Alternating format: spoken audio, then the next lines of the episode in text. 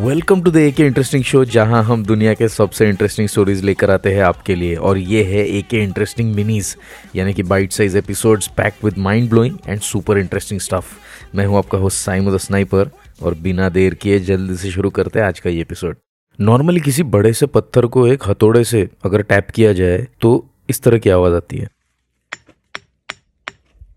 अब ये सुनिए।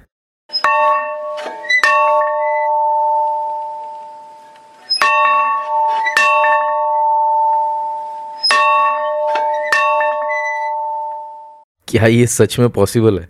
जवाब है यस ऐसे आवाज़ करने वाले पत्थरों को, यानी कि रिंगिंग वाली साउंड पैदा करने वाले पत्थरों को, बहुत ही इनोवेटिव एक नाम दिया गया है रिंगिंग रॉक्स तो इन पत्थरों को अगर आप हल्के से टैप करेंगे किसी हैमर की मदद से तो इनमें से बेल के बजने की तरह एक साउंड आती है. इन पत्थरों को पाए जाने वाले कुछ फ़ेमस लोकेशंस है. Ringing Rocks County Park Stony Garden और रिंगिंग हिल पार्क ये सभी लोकेशन यूएस फिलाडेल्फिया के पास है। लेकिन इंडिया में भी कुछ लोकेशंस है जहाँ पर ये रिंगिंग रॉक्स इस तरह के रिंगिंग रॉक्स पाए जाते हैं। महाराष्ट्र के सोना पहाड़ी और जोधपुर, राजस्थान में कुछ ऐसे ही पत्थर पाए गए हैं जो बेल की तरह आवाज़ करते हैं जब इनको हैमर से हल्के से टैप किया जाता है उस समय। तो कोई चीज़ आवाज़ करती हो और म्यूजिशियंस उसका इस्तेमाल न करें, ऐसा कैसे हो सकता है? साइकिल के चक्के, जानवरों की हड्डियाँ, vegetables, medical equipment, industrial machinery और न जाने क्या क्या इन हर चीज़ों का इस्तेमाल किया हुआ है म्यूजिशियंस ने अपने म्यूज़िक कंपोजिशंस के अंदर में। तो आखिर ये रिंगिंग रॉक्स जो एक साउंड ही प्रोड्यूस करते हैं तो ये तो इनका तो बिल्कुल म्यूज़िक में इस्तेमाल होना जायज़ है, बनता है। जापान के टेट्सियो कोगावा ने इन पत्थरों का इस्तेमाल अपने म्यूजिकल इंस्टॉलेशंस में किया था। अमेरिकन कंपोजर हैरी पार्च ने म्यूजिकल इंस्ट्रूमेंट्स बनाए थे, जिनमें रिंगिंग रॉक्स को भी डिज़ाइन का हिस्सा बनाया गया था। एक मिथ जो इन रिंगिंग रॉक्स के साथ अक्सर जोड़ी जाती है, वो ये है कि ये रॉक्स हमेशा बी फ्लैट के टोन में आवाज़ करते यानी कि आप किसी भी रॉक को ले ले तो वो हमेशा बी फ्लैट की टोन में ही आवाज़ करेगा। ऐसा कहा जाता है। 2003 में नासा के चंद्र एक्सरे ऑब्जर्वेटरी ने साउंड वेव्स को डिटेक्ट किया, जो कि एक सुपर मैसिव ब्लैक होल से आ रहे थे। ये ब्लैक होल लगभग 250 मिलियन लाइट ईयर्स दूर है अर्थ से। गेस वॉट उससे आने वाली आवाज़ भी बी फ्लैट में ही आ रही थी पिछले ढाई बिलियन सालों से।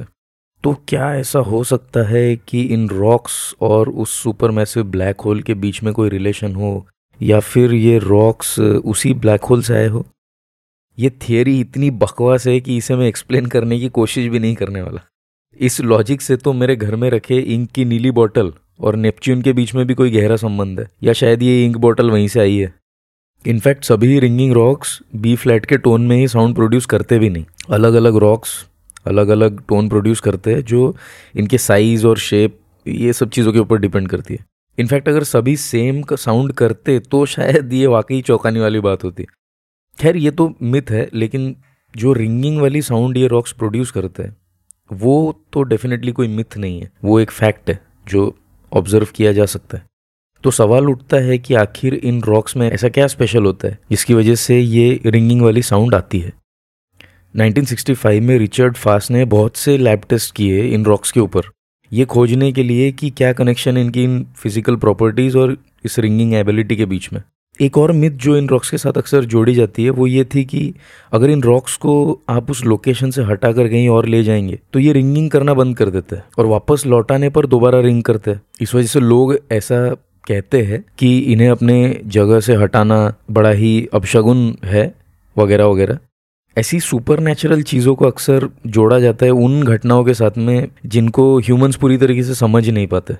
फास्ट ने इस मिथ को तो डिबंक कर दिया जब उन्होंने ये पाया कि उनके लैब में भी ये रॉक्स रिंग कर रहे थे। लेकिन एक और बात थी, आखिर एक ही जगह पर पाए जाने वाले, एक ही जैसे पत्थरों में से सिर्फ़ कुछ ही रॉक्स रिंग करते और बाकी के नहीं करते, ऐसा क्यों है? फास्ट ने एग्जैक्टली exactly यही सवाल पूछा कि अगर ये सभी पत्थर डायबेस और वोल्केनिक बेसॉल्ट के बने होते हैं और इनमें पाए जाने वाले हाई आयरन कंटेंट की वजह से ही अगर ये रिंग करते हैं तो एक ही लोकेशन पर एक जैसे सभी रॉक्स रिंग क्यों नहीं करते? जैसा कि मैंने कहा कि ये रॉक्स जनरली डायबेस के होते हैं। डायबेस तब फॉर्म होता है जब मैग्मा धरती के नीचे ही, यानी कि अंडरग्राउंड ही ठंडा होकर जम जाता है सॉलिडिफाई हो जाता है। तो ये स्पेसिफिक कंडीशन होती है इस तरह के पत्थर को फॉर्म करने वाली, जिसे डायबेस कहा जाता है। तो फिर ये पत्थर धरती के ऊपर कैसे आ जाते हैं? ये भी एक सवाल उठता है कि जब धरती के नीचे फॉर्म होते हैं तो ऊपर कैसे आ जाता है? तो ऑब्वियसली समय के साथ साथ जो वेदरिंग और इरोजन होती है, उसकी वजह से धीरे धीरे ये पत्थर ज़मीन के नीचे से निकल कर ऊपर की तरफ़ आ जाता है। मतलब on the surface of earth आप इनको देख सकते हैं। 1960s में रटगर्स यूनिवर्सिटी के एक प्रोफेसर ने एक इनफॉर्मल एक्सपेरिमेंट कंडक्ट किया था, जिसमें उन्होंने लाइव और डेड रॉक्स को अपने एक्सपेरिमेंट के लिए चुना था। अब ये लाइव और डेड रॉक्स क्या होते हैं? डेड रॉक्स वो होते हैं जो एक समय पर रिंग करते थे, लेकिन समय के साथ उन्होंने ये एबिलिटी को खो दिया होता है।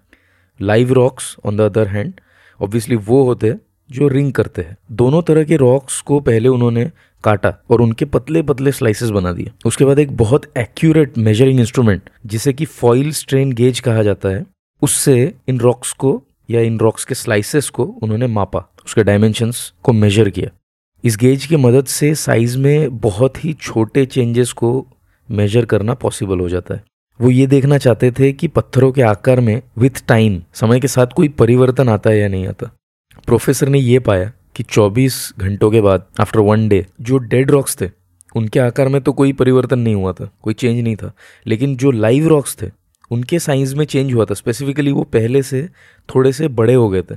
बहुत ही कम, लेकिन फिर भी थोड़ा सा उनमें एक्सपांशन देखा गया। थोड़े से साइज़ में थोड़े से बड़े हो गए थे वो पत्थर, जो लाइव रॉक्स थे उनके स्लाइसेस इससे उन्होंने ये कंक्लूड किया कि लाइव रॉक्स में इंटरनल स्ट्रेसेस होते हैं। पत्थर के अंदर ही इंटरनल स्ट्रेसेस का बिल्टअप होता है, जिस वजह से ये रॉक स्पेसिफिकली रिंग करते हैं, जो कि डेड रॉक्स में नहीं होता। लेकिन फिर भी ये स्टडी पूरी तरीके से ये एक्सप्लेन नहीं कर पाई कि आखिर क्या फिनोमिना है जो इस इंटरनल स्ट्रेसेस को कॉज करता है। मतलब एक तरफ़ तो हमने कह दिया कि इंटरनल स्ट्रेसेस की वजह से ये फिनोमिना होती है, लेकिन आखिर ये इंटरनल स्ट्रेसेस आते कहाँ से? ये प्रूव नहीं कर पाए इस एक्सपेरिमेंट के थ्रू भी। एक्सटेंसिव साइंटिफिक स्टडीज़ के बावजूद आज भी ये एक रहस्य बना हुआ है। लेकिन उम्मीद की जा सकती है कि आने वाले कुछ सालों में इस मिस्ट्री का भी कोई ना कोई हल साइंटिफिक वर्ल्ड साइंस ढूंढ लेगा और इसे क्रैक कर देगा। अजीब बात है कि हमारे मिशंस आज मार्स पे जा रहे हैं, लेकिन अर्थ पर पाए जाने वाले कुछ पत्थर रिंग क्यों करते हैं, ये हमें आज भी पता नहीं है। एग्ज़ाम में जब क्वेश्चन का आंसर नहीं पता होता था तो आंसर वाला सेक्शन खाली तो नहीं छोड़ देते थे ना? वहाँ कुछ ना कुछ अनाप शनाप लिख के आ जाते थे। ठीक वैसे ही कुछ इनवैलिड थियोरीज को यहाँ बिना पेश किए मैं जा नहीं पाऊँगा। तो सबसे पहले तो बात कर लेते हैं एलियंस की। जब एलियंस बोर हो जाते तो अपने प्लानट के पत्थर यहाँ भेज देते हैं। आगे कुछ बोलने की मुझे ज़रूरत नहीं है। दूसरा है, कुछ लोग ये कहते हैं कि ये पत्थर एक मेटीरियट क्रैश की वजह से आए हैं मतलब बाहर से एक उल्का जो है वो धरती पे गिरी है और ये पत्थर वहीं से आए तो ये स्पेशल है पत्थर। लेकिन इसके पीछे कोई साइंटिफिक एविडेंस कभी पाई नहीं गई है। प्रिटी मच पूरा साइंटिफिक कम्युनिटी इसी चीज़ को मानता है कि ये पत्थर डेफिनेटली अर्थ पे ही फॉर्म हुए हैं। नेटिव अमेरिकन इन पत्थरों को पवित्र मानते थे और अपने रिचुअल्स में इनका इस्तेमाल अक्सर किया करते थे। शायद होगा, लेकिन उससे इनके रिंगिंग का क्या संबंध है? तो थियोरीज तो बहुत सारी है, लेकिन आज भी हमारे पास कोई डेफिनेटिव आंसर्स नहीं है कि क्यों आखिर ये रॉक्स इस तरह की आवाज़ कर पाते हैं। तो एक बड़ा ही इंटरेस्टिंग सा फिनोमिना मुझे लगा और मैंने सोचा क्यों ना इसे आपके साथ शेयर किया जाए। तो आज के लिए रिंगिंग रॉक्स के बारे में बस इतना ही था। मिलेंगे अगले एपिसोड में। तब तक अपना ख्याल रखिए।